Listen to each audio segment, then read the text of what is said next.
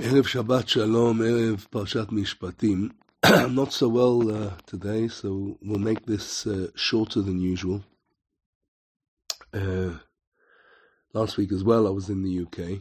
Uh, but uh, again, we want to dedicate uh, these words of Torah from the Holy Maharal on Parashat Shavua, Parashat Mishpatim, to the safety of our soldiers, to the Refuah Shleima of the injured, to the return in body and soul, Bishleimut of our hostages, strength to the families of all, and Nechama comfort to the families of the fallen, and perfect rest beneath the shadow of the divine presence for the fallen themselves.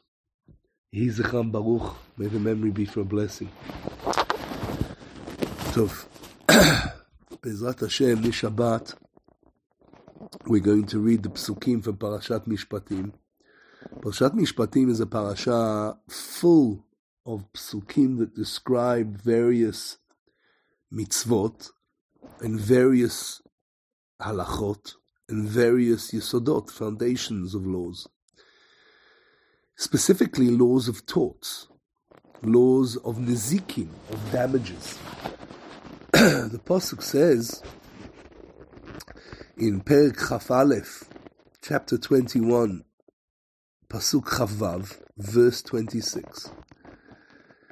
V'chiyake ish et ein avdo. For if a man strikes the eye of his slave, of his servant, or et ein amato, or the eye of his female servant, the shichata, and destroys that eye, damages the eye, lechofshi shalcheno tachateno, that servant, that slave, is sent free in exchange for the loss of one of the eyes, of loss of sight. And when the psukim continue, it's clarified that that is also the case if the master strikes his servant, excuse me, and he loses also teeth. And what the Maharal is looking at is what's the reason that they're sent free because of the eye and the tooth, specifically. In his introduction to the Gemara in Brachot, where the Gemara in Brachot speaks about the Pasuk, it's He Amud Aleph. Ashrei Hagever, blessed is the man, asher ti Asrenoka, that the Almighty causes suffering to. Umitoratcha telamdeinu, and he should teach us from his Torah. He wants to understand what is the Torah that we need to learn, and this Torah that we learn is a kal vachomer, is a how much more so from the eye and the tooth. Why? Because the eye and the tooth are the part of the body that if a master strikes, this is how the Gemara is talking about the Gemara in Brachot, the servant goes free because of Yisurim, because of the suffering. Because suffering spreads through the body of man, but suffering in and of itself doesn't allow a person to go free. It's only specifically the eye and the tooth.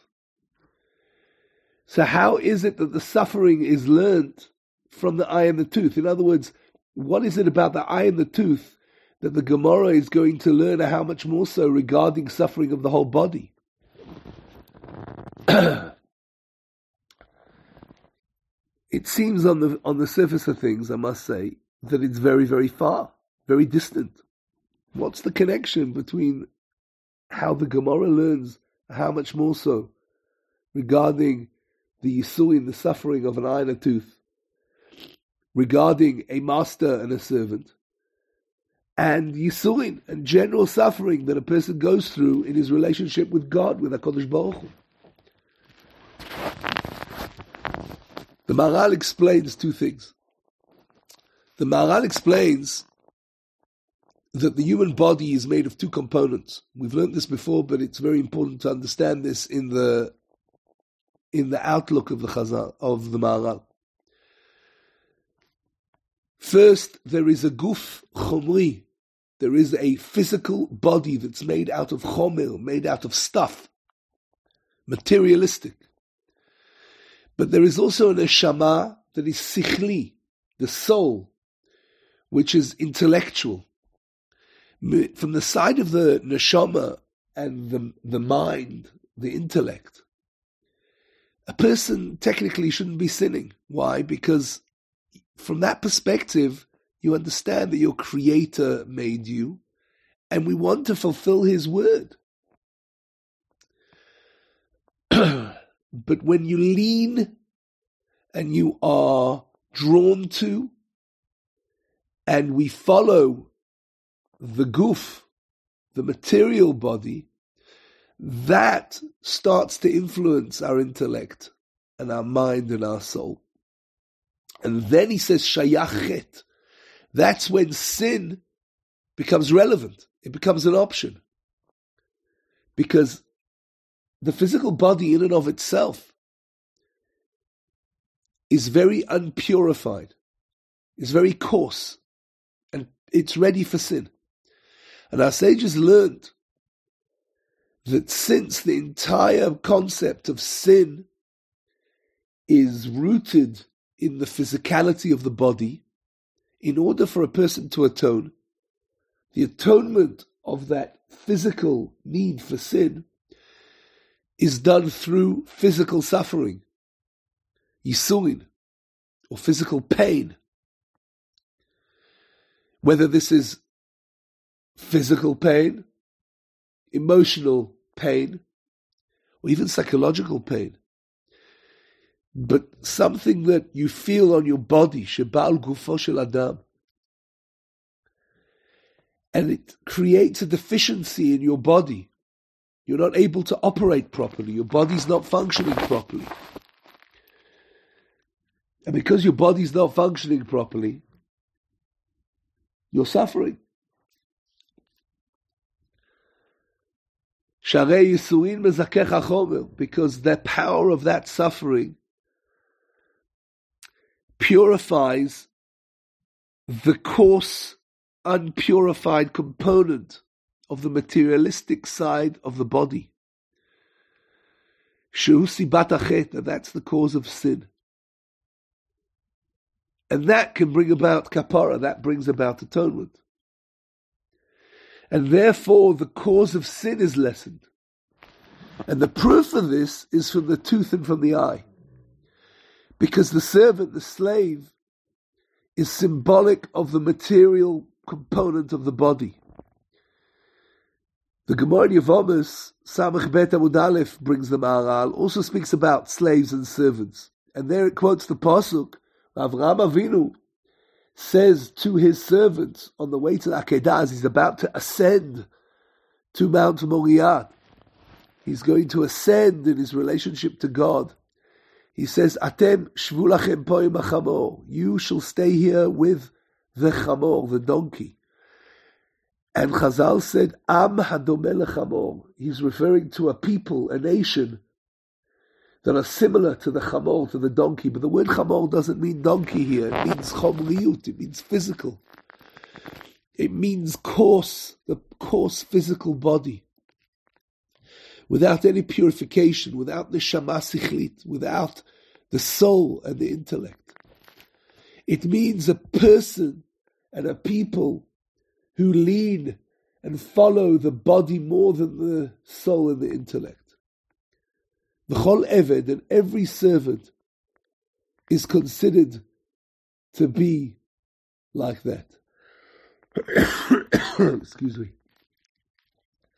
And therefore the Torah comes to teach us that a slave is set free if his master strikes his tooth or his eye Why? Because his tooth and his eye are a deficiency in his physical body, in his physicality. The mouth is what you eat through.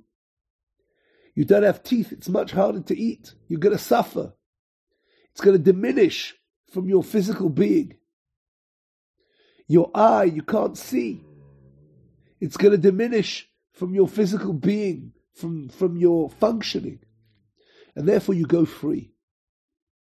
Because you're no longer that coarse, physical, materialistic servant. But now there's a purification.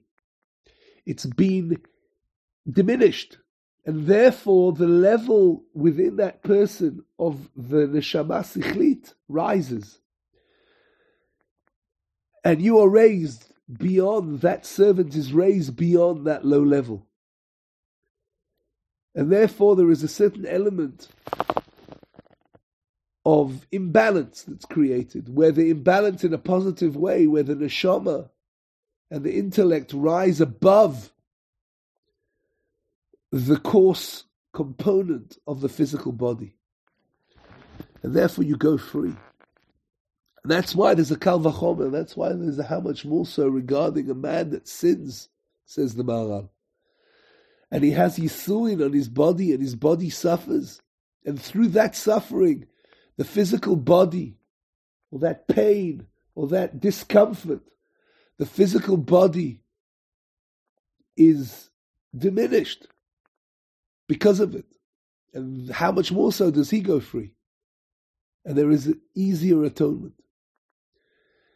And that's what the Maharal writes in Yitiva Yisurin in chapter one. He says exactly that.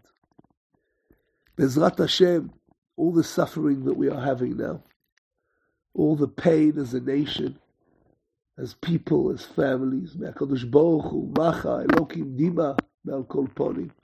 May Hashem remove the tears from off all eyes.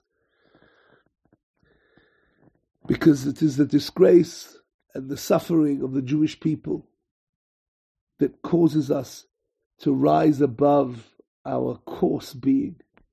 Let us all rise above ourselves and reach for the neshama sikhlit, for that component that brings us closer to God. We ask HaKadosh Baruch Hu to remove suffering from the whole earth and bring about peace and serenity and shleimut and completion to all of mankind at this difficult time. Ki Hashem diber, for that is the word of God. Shabbat. Shalom.